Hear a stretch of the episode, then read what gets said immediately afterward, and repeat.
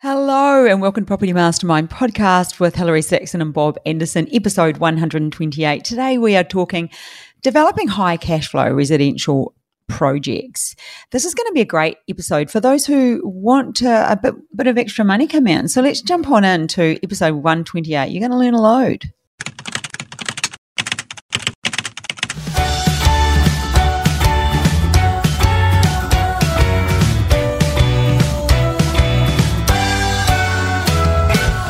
Hello, welcome to episode 128. As I said, developing high cash flow residential projects.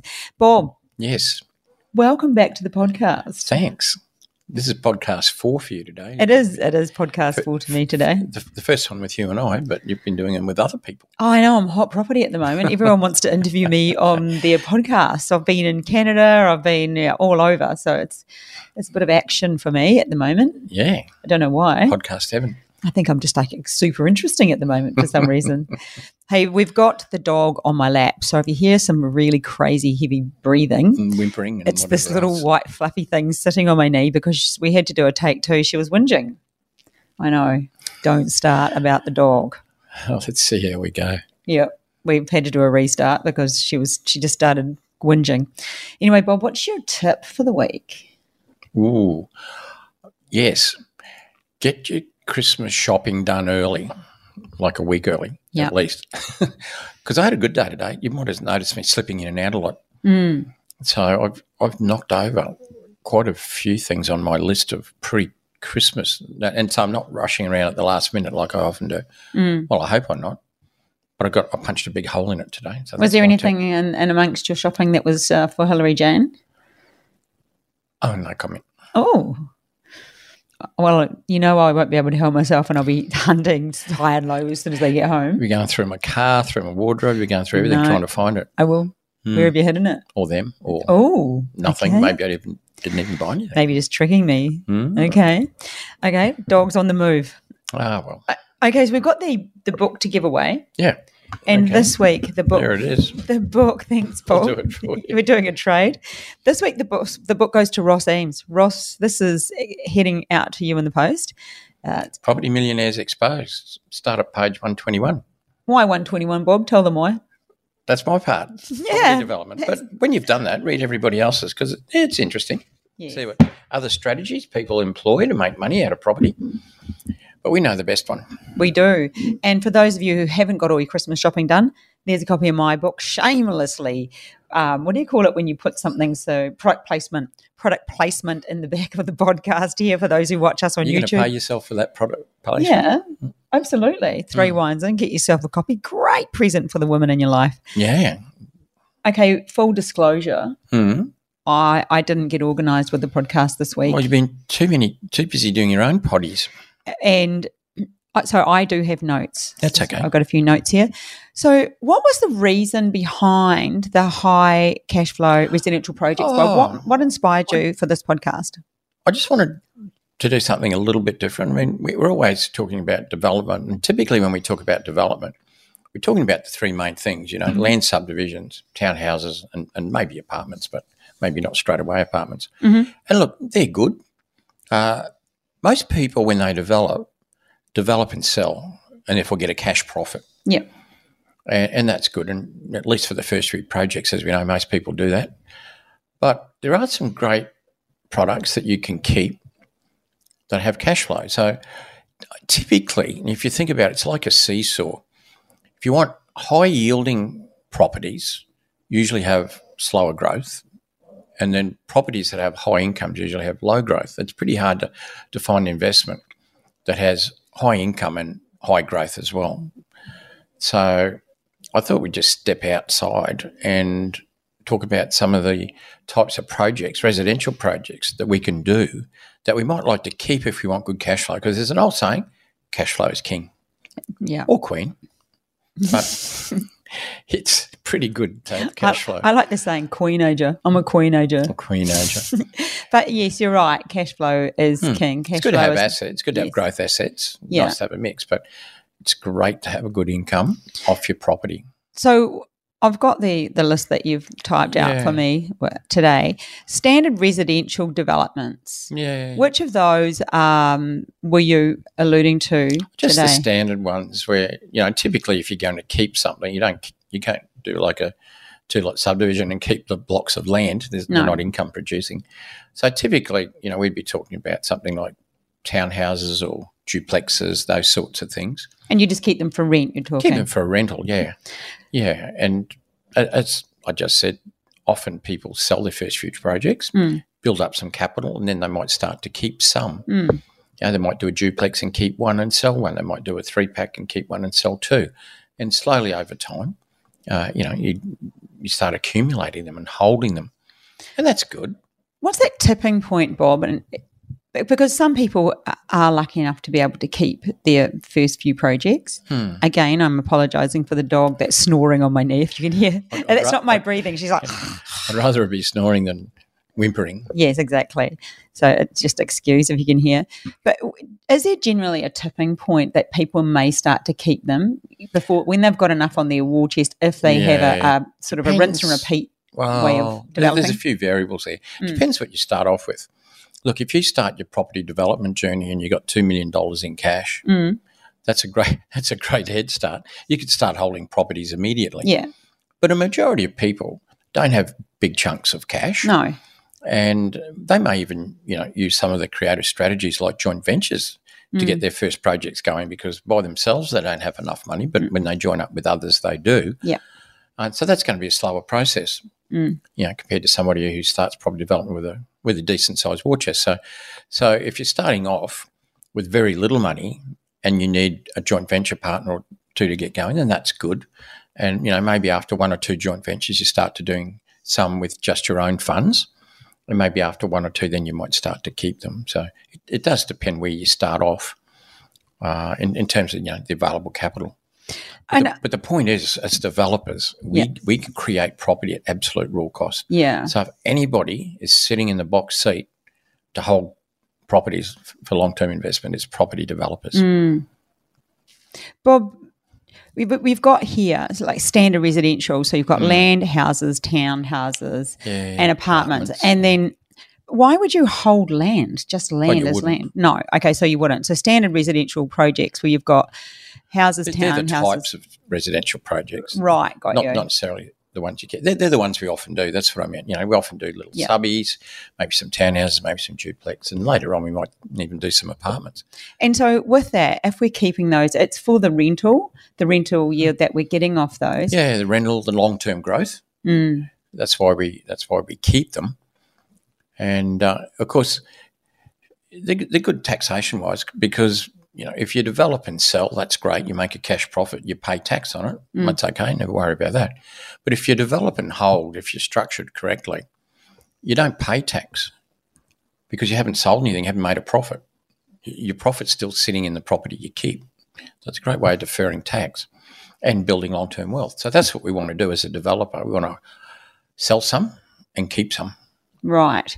And what would be the negative side of keeping properties? Well, you don't want to keep them too early because it can tie up your capital. Yeah. So people are So. That's where we your, get out of your lot. first project. Yeah. Don't try and necessarily hold it unless, like I said, somebody starts off with two million cash. When they get into property development, they could start to hold some straight away. Yeah. But otherwise, uh, no, you need to sell. Just turn turn your first few projects over, two Yeah. or three, whatever you need to do, and then look at starting to keep some. Hmm. And so that's one thing. What about the whole dealing with tenants? Dealing with tenants. I mean, that's gotten more and more difficult over time, hasn't it? Well, a lot of legislation that's ch- been changed over the years is Mm. very much in the tenant's favour, not Yeah. the landlord. We know that. But the thing is, you know, as property developers, if we develop a property and keep it, it's a brand new property. It's got lots of depreciation, non cash deductions, which really helps our cash flow. Mhm. And we tend to get better tenants because they're brand new properties. Right. So, you know, if you're building decent properties in good areas, you, you generally get better tenants. Mm. You know, if you've got a, an old, you know, crappy old investment, leaky roof and everything else in a not so good suburb, you're going to get a, you know, not the easiest tenants. And I suppose there's way less maintenance costs when we've developed them ourselves because, Mm, yeah, new. there's not going to be, yeah, the, the issue of old needing repairing, which can be no, taxing. no, and all that depreciation you get, particularly in the first five years, is really helpful. So that that's great, but that's just normal Yep. development and investing and holding. But what, what Let's we're going to talk about is Specialised, yeah. type- yeah, what we call specialised residential. Yep. Not those standard ones we just talked about. So we're going to talk about student accommodation, rooming houses, holiday, hmm. NDIS, Airbnb, motels, and retirement. So these are the specialised residentials, Bob. Hmm. So out of those, student accommodation, rooming houses, holiday accommodation, NDIS, Airbnb, hmm. motels, and retirement, are there any you haven't done? I'm going to go motels. Have you done motels? Uh, You're going to say yes I and did throw me. with a friend of mine. Okay, so you once have. many years ago. Okay. Uh, but, but but we didn't hold it, so it didn't really Right. use it the way it should have been used. Um, So w- let's start with student accommodation. What's great about having um, the student accommodation? so so these ones you just listed, what they have in common is they have a high yield. They Yeah. have a higher income than your typical standard residential. Mm, But often with that comes higher management, more intense management, more work on the management side, more expense necessarily on, on the management side. But the net result is better, better Even- cash flow. Not necessarily on a lot on the growth side, Mhm. but certainly cash flow. And you know, you got to have cash. Ca- You know, like I said, cash is king. It's all right having a big bunch of assets, but you got to have cash to live. You know, we need money, don't we? We do, especially Buy- around Christmas. Buy people but- Christmas presents. yes, exactly. That's exactly why we need money. Student accommodation, yeah. Look, there's often two types there. Some people just might build some townhouses near a, you know, say near a university, and rent them out to to university students, and that's fine. That's mm-hmm. a that's a form of student accommodation. Really, they're just good old fashioned townhouses. Yeah. That you have. So the only thing different there is the tenant, and perhaps you might rent room by room. You, you, you might build a three a three bedroom townhouse, say near a university, and, and rent the each of the three rooms out individually to students. Hmm. And so collectively, that that would usually give you more rent than just renting the whole building out to one you know one person or one couple. So that's that's part of it. The other thing is you can develop student accommodation that's actually pure student accommodation. In other words, it's approved by council to be student accommodation. It's not just approved for townhouses. It's approved specifically for student And what's accommodation. what is the difference between student accommodation and rooming houses, particularly? Like, Oh. is the? Is it just more around? Well, student student accommodation is exactly that. just it's for, for students, students. and and usually near financial, uh, not financial, near uh, education facilities. So I've done them near universities, Mm-hmm. and when I do, I tend to do more bedrooms, like four bedroom townhouses, Mm-hmm. And with each bedroom often having its own little ensuite Yeah. because they, they rent really high. Mm-hmm. And, and so typically I've done that. When you get an approval for student accommodation through the council, there's certain uh, dispensations you can get. Really? Yeah, but it has to be for student accommodation. This is not just getting a development permit for some townhouses that you might intend putting students into. Well, for instance, car parking. Mm. Now, I, I got involved uh, in, in in one uh, f- some years ago now, probably probably 12, 13 years ago, near a university where we did nine bedroom townhouses. So we did uh, townhouses with nine bedrooms and nine nine little ensuite bathrooms, and they each one of those is, is rented to to students, but we only needed four car car spaces. So, I mean, typically, if you're to do a normal townhouse, even a three bedder, you prob- in most places these days you have to have two car parks. Well, but most councils generally pro student accommodation near mm. universities or not? How do we, how do we go. There? Because we don't I often mean, hear people talk about it. We hear about rooming houses a lot, but we we don't hear student accommodation that often. you Why is that? Well, a- lot. Some of the big players have gotten into that market right, as well. and they're doing big like apartments. say UniLodge. Oh, they're doing. High, Yeah. They got Yeah. high rise blocks with two or three hundred in there. you know. yeah, okay. but there still is a place for small boutique type student accommodation, really well positioned. Are you talking about maybe rural towns or smaller towns?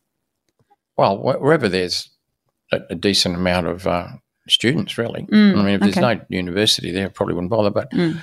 but the thing about universities are that they like those ones we did, the, the nine bedroom ones, they they were rented out to students during their semesters, and and when those students weren't there, which is mainly like November, December, and ha- half of February, Mm. the international students came in, Oh, and so we fill them up with international students because quite often universities run fifty two weeks a year. right. Uh, they have their normal faculties, and then they they have these uh, short term courses for international students. So we used to fill up the gaps with those Okay. and they, they love paying. They love going out of the way and paying a lot of money So did you keep that one for a while?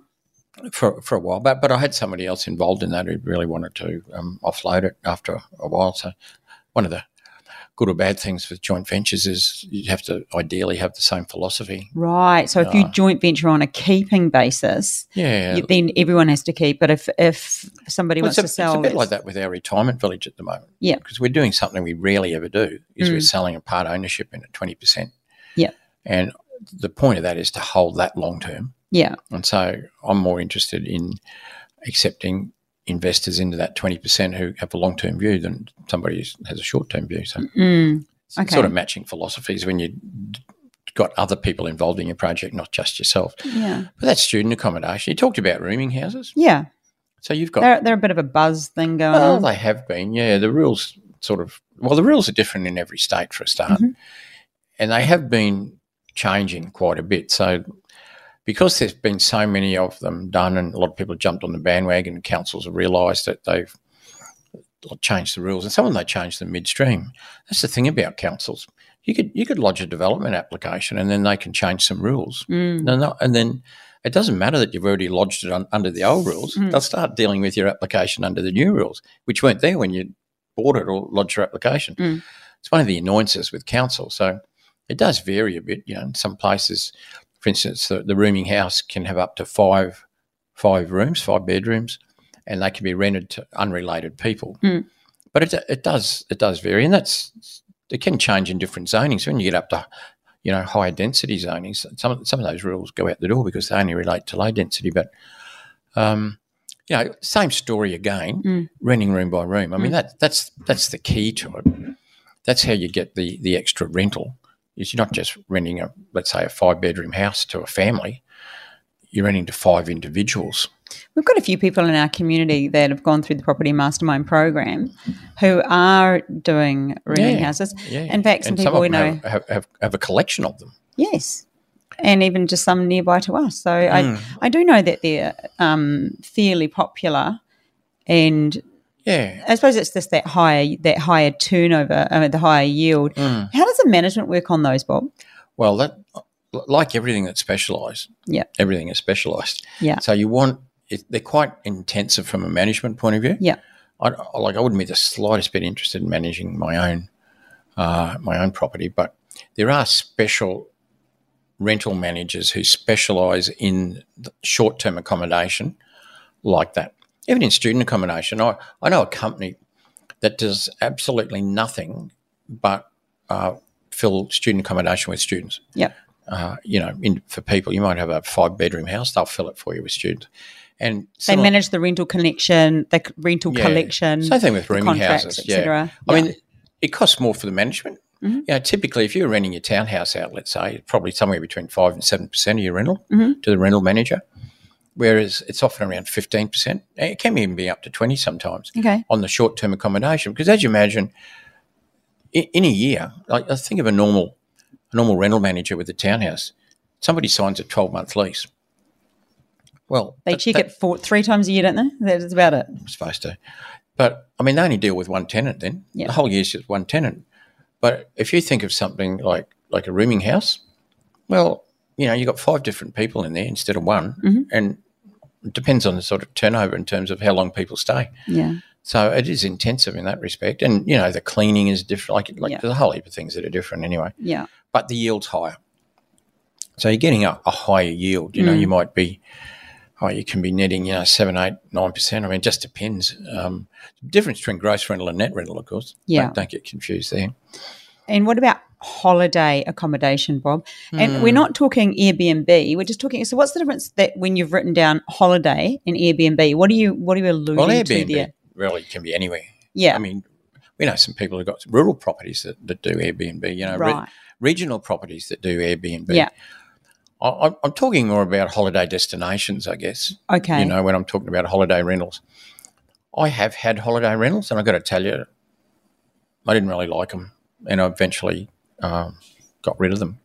what was the reason that you didn't like them? Uh, just the whole management side of it, even though I had an on site manager, Yeah. um, you got to get on really well with the on site manager. You know, Yeah, so when- actually, but I know this story, Bob, because I know where you're talking, and I know that you did some renovations and completely changed it, and did the whole went down the Bob Anderson Oh, do it first and one, uh, yeah. ask ask for. Yeah, Uh, it's better to ask for forgiveness than permission. Oh, so this is a different one to that one. Okay, But, but that, but you're right. I did. yeah, you did. Yeah, I can imagine. Yeah, you might have wound them up a wee bit. I did wind up the body corporate manager somewhat. Yeah, and thoroughly enjoyed it. But um, yeah, it, I mean that's about fifteen percent off and on management there. Yeah. Uh, you know, you got to you got to keep your furniture up to date. You've got to change it sort of regularly. Well, so it, what it, is the net- hiding? You can imagine. What is the net yield? Oh, look, it, it varies a lot because it does depend on your occupancy level, which depends a lot on two things. You know, what is your holiday? Is is it a house? Mm. Is it is it a, an apartment in a in a resort? I mean, there's there's huge there's a lot of variance in what mm. holiday accommodation can be. Yeah. I, I've had like apartments in um, in resorts Yeah. typically. In fact, I I um, I picked well, I picked one up actually. It's a bit of, anyway. That's a story in itself. I, I traded a Rolls Royce I had at the time uh, on an apartment on the Gold Coast, and um, I don't know who got the best deal really. The guy, the guy that got my Rolls or the or the or the, or the unit because the unit was turned out to be a real pain. I didn't really get on with the manager of the resort, and so in the end, I went. It's so not like you because you actually normally would get on with most people. Oh, what did I they would- do that was normally. irritating? yeah. Oh, I just can't remember. They, they were just irritating. Mm. But um, ended up like having to get an external agent to, to rent. Yeah. And, you know, that's not always as effective. And, you know, on-site manager usually makes it usually makes it hard for external manager. Anyway, after a while, yeah, I, I disposed of it. But um, yeah, holiday accommodation. Look, it, it can be okay. But it, it's never really worked for me, and it's not something I want to go back to. Yeah, it sounds to me like you're not fully into There- it. there's other things I prefer. Yeah, and then we've gone to let's go down that Airbnb road. If you were to build a property, would you use it for Airbnb? Is could. it a great It could, Um, well, it can be. strategy? Well, well, look, Airbnb can be. Yeah. I mean, if you get the right property in the right location, Hmm. it can it can run its head off. I know we talk about And- Connie on and- the podcast. She's got a And your annual rental can be fantastic. Mm. Yeah, it, it is intensive from a management point of view. Mm. Um, it just depends on the property itself. Sometimes if they're within a complex where you've got a lot of investors in that complex and you've got on-site management, they can sort of try and make make it a little bit difficult for you. But but really, you, you can get around that. What if you were to develop a duplex though, and and decide Hmm. to use that as Airbnb? Well, I mean, you could, particularly if it's well located. I mean, it could be a duplex near a beach. It could be near, near the city. I mean, you know, you, you could have a one-bedroom apartment that's really well located. You know, near, the, near the city on a river, or you know, with around restaurants. But that's that more of a thing. purchase. You're not going to you're not going to develop a one bedroom apartment. No, you're not. No. But, but but I mean, they make good B and B, so it's Yeah. going to be. I mean, you could. Yeah, you might do a small. You can do you can do a four apartment block too, you know, Mm-hmm. or, or six apartment block or a four townhouse block. But yeah, in, in the right location. Um, look, even even regional. Like you talked about, Connie. Yep. You know, some some sort of nice regional areas can, can go really well with an Airbnb. Yeah. And then we've got NDIS, which we talked about last week with mine. Yeah, well, we, we have talked a bit about that, but that's, I mean, that's that's a great cash flow Mm. and different. I mean, your tenants' leases are basically un, look underpinned by the government. You could say. I mean, they're not going to dump the NDIS scheme. Uh, they, they probably love to, but they're not. You know, nobody can do that. Mm. You're not going to do that. They, they fiddle around the edges and, and so forth. There's, it's it's a changing environment, in the NDIS. Mm. But I mean, it is a great income, as you well know Mm. uh, with yours, and uh, that where you did that project in Perth, joint venture with a good uh, friend of ours, a good builder. I also know of somebody else who went through our mentoring program who had had purchased an NDIS project, and they were very lucky too. So they've hmm. they didn't develop it themselves. They were they will be able to now uh, because they Yeah. know what they're doing. Yeah. But that that's going to work out very well for them, isn't it? Yeah, yeah. And look, it's it's fraught with issues, NDIS. Yes. Um, I think we talked about it last time, but Yeah. I mean, from a design point of view, you got to get it com- absolutely compliant, and hmm. they they check the building before hmm. they offer any tenants. It's got to tick every box, uh, and some people have built these things and it hasn't come up to scratch. You were just talking about the strict rules around NDIS. Are there similar rules around rooming houses and student student accommodation that are quite specific to measurements and size and stuff like that? No, no, not not to the extent of NDIS. I Right. mean, there's obviously planning, town planning uh, regulations around things like rooming houses and Yep. so forth. NDIS, it's the compliance, the Hmm. design, and the compliance.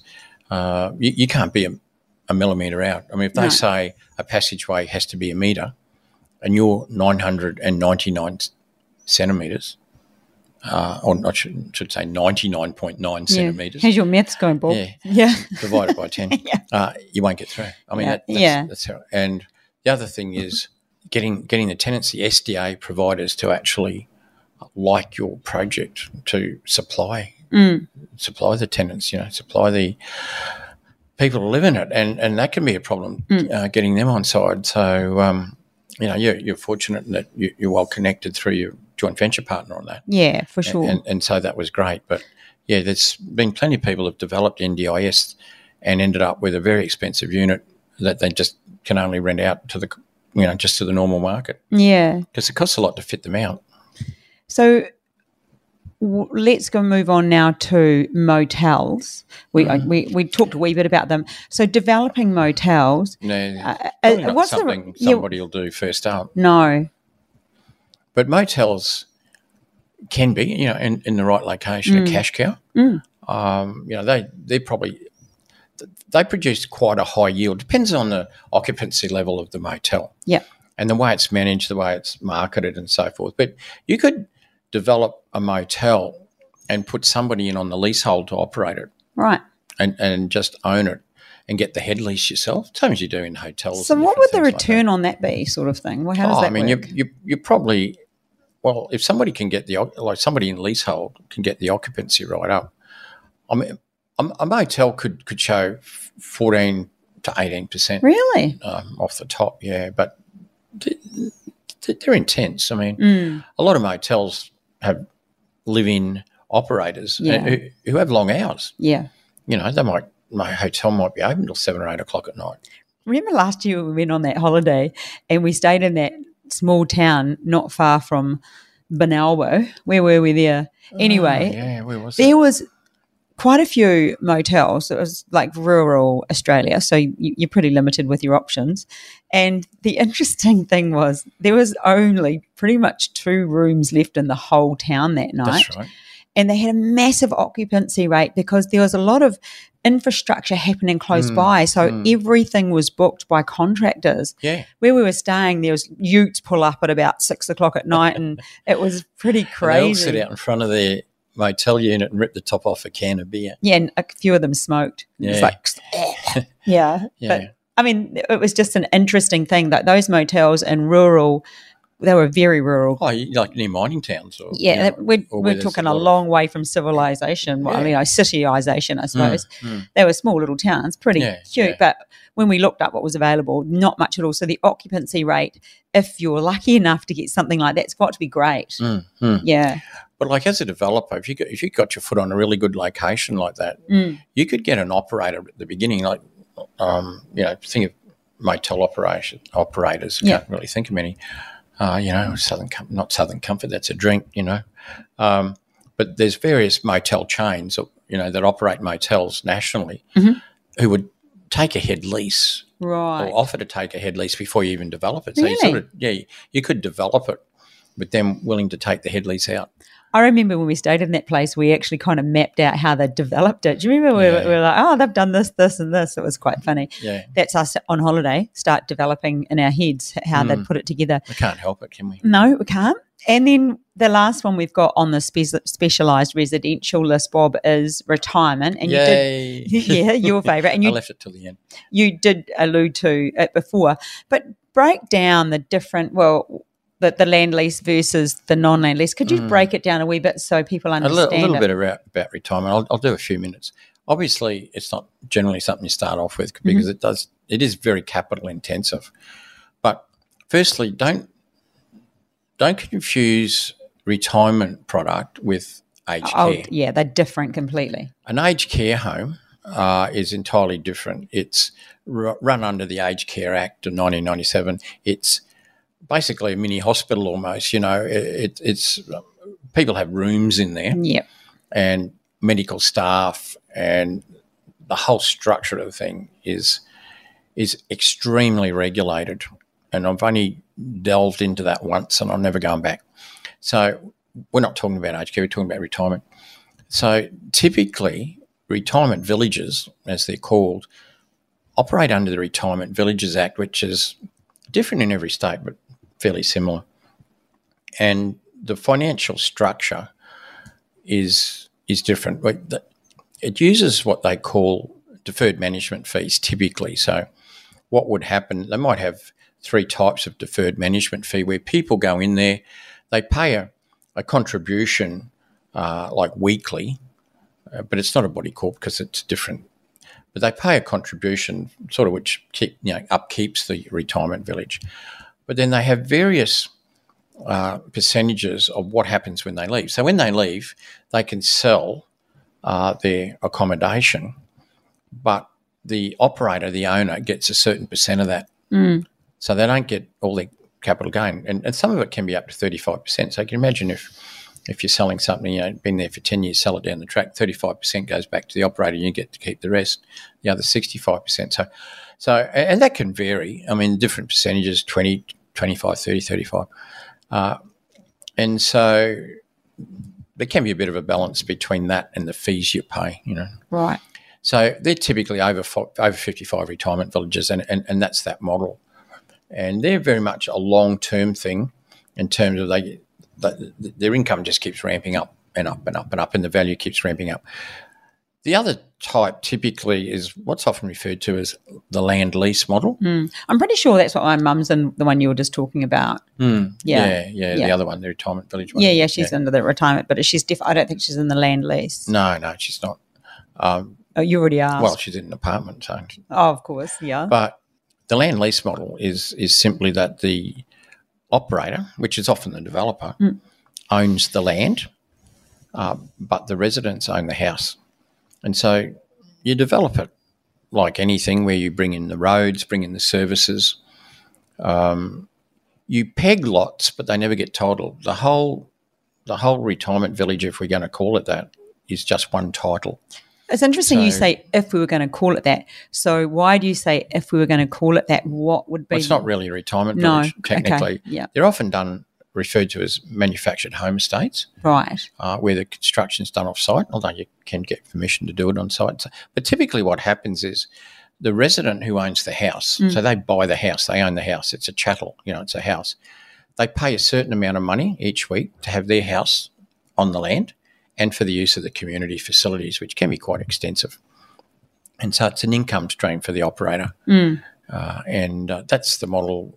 That's the model that we're doing on the Greg Norman Design Long Yard Golf Course in Tamworth. Is the land lease model. Uh, so that one's 99 houses, as you know, because you're uh, you're part of that. You're, you're an investor in it. But Yeah. So Bob, what is the because people would probably be interested. What is the yield on a, a retirement village?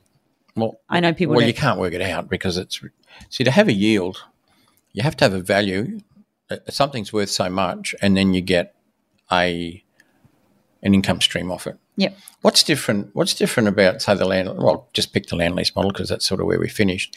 Is that when you finish developing it and you keep it, you don't have any debt.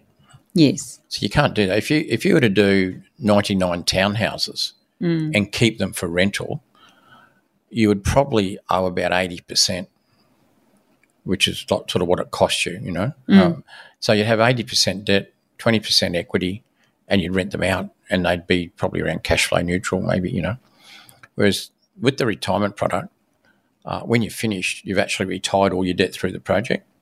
It's a little bit hard to grasp if you're not used to it, and so you end up owning the village with zero debt, and it and it produces a substantial cash flow. So, so in, in one respect, you've got a big income off zero debt, so that that's a pretty good outcome.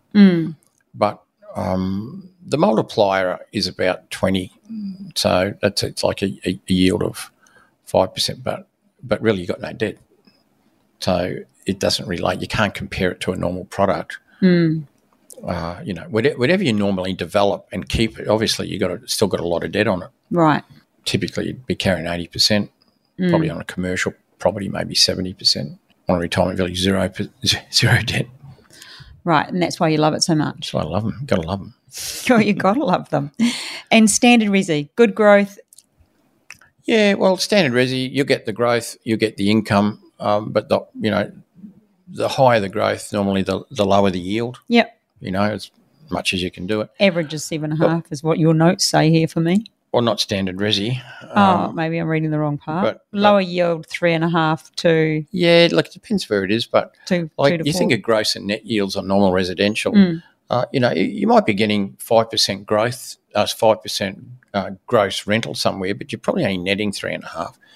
By the time you, and that's even before debt. I Mm. mean, you don't you don't take debt into account when you're talking about yield, but but you know, you've got management fees, you've got um, you know in, insurance and council rates and taxes and all those sorts of things to come off the five percent. So you, if you got five percent gross, you might end up with three and a half, uh, three and a half percent net. But then you can be in a in a in an area, you know, an expensive area where you're getting three percent gross and you know one point one three quarters to two percent um, net, but you're getting high growth. Mm. You know, some of the inner suburbs of the cities, which is fine. That that's a good growth investment. Hmm. Nothing wrong with that.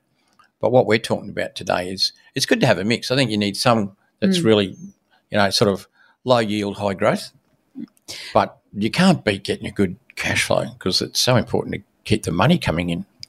So I suppose for most of the people that listen to this podcast, we're talking, you know, Bob average, Hilary average, average people. Hmm. Nothing average about me. Way too noisy to be average.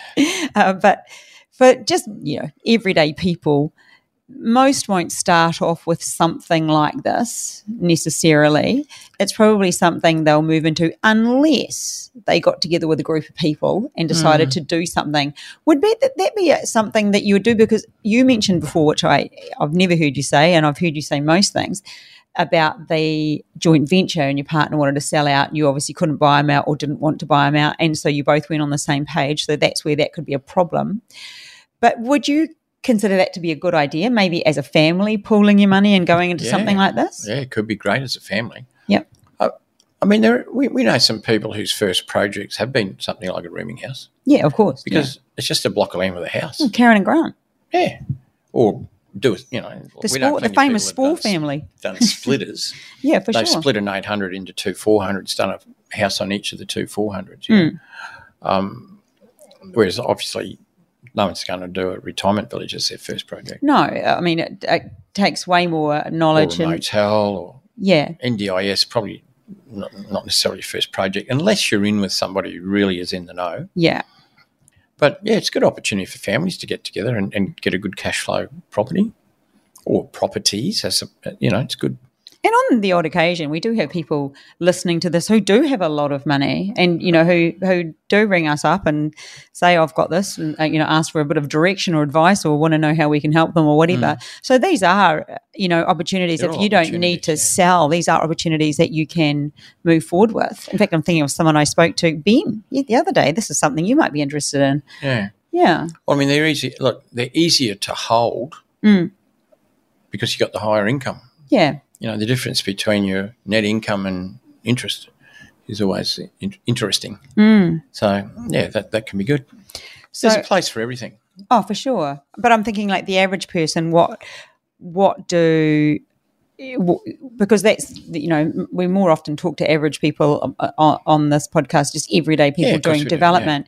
So for them, it's probably going to be not their first one necessarily, unless they got, were with a group of people, uh, people with a little bit of extra money. They'll be maybe looking into this sort of thing. Yeah, it might Yeah. not be your first, but I mean, you might suddenly come across a, a you know a, a block of land near near an education facility and start to think about, wow, I wonder if I could do something there. What can I do? Have a talk back to see what the you know the what it is that you could fit on. Uh, have, have a talk to. It's not hard to find them. There are agents or managing agents that specialise in such things as hmm. student accommodation, and you can sort of find out what sort of rentals you might get per room. I think when we're, I just looked through some more of the notes and uh, I, I, it just made me realize that it's really about you have to be in the right area. Hmm. You're not going to put eh, student accommodation nowhere near where students are. So you're not going to build just like the retirement village. You're, you're building that in a place where there's a high demographic demographic, easy for me to say, of people who are of that age. So hmm. you put where you put that thing, it's like any development, you hmm. put something that's needed. You don't just do the whole if they build it, like people will come. It needs to be in the right spot, doesn't it? Yeah. So what is the right spot for rooming houses?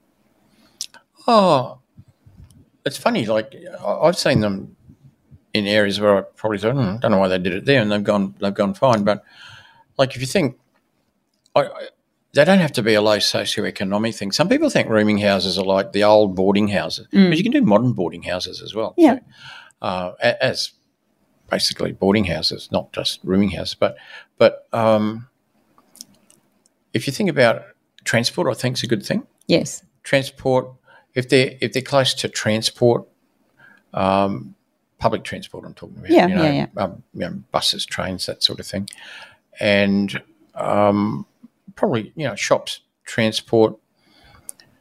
I've seen some. I've seen some sites on busier roads, but are really well located. I'm thinking of one that I looked at. I wouldn't build townhouses on this site, but it was across from a Westfield, the other side of the road. Within the Westfield was a bus interchange with Right. buses going in every direction. Yeah. And look, it was probably 800 metres from a railway station, but that's nothing. What state are we in here? Queensland, Okay. Brisbane. And the downside was four lanes of traffic, Right. and probably an owner occupier wouldn't want to live there. And probably you could just do some standard townhouses, but there's still a bit of a negative impact. Mm.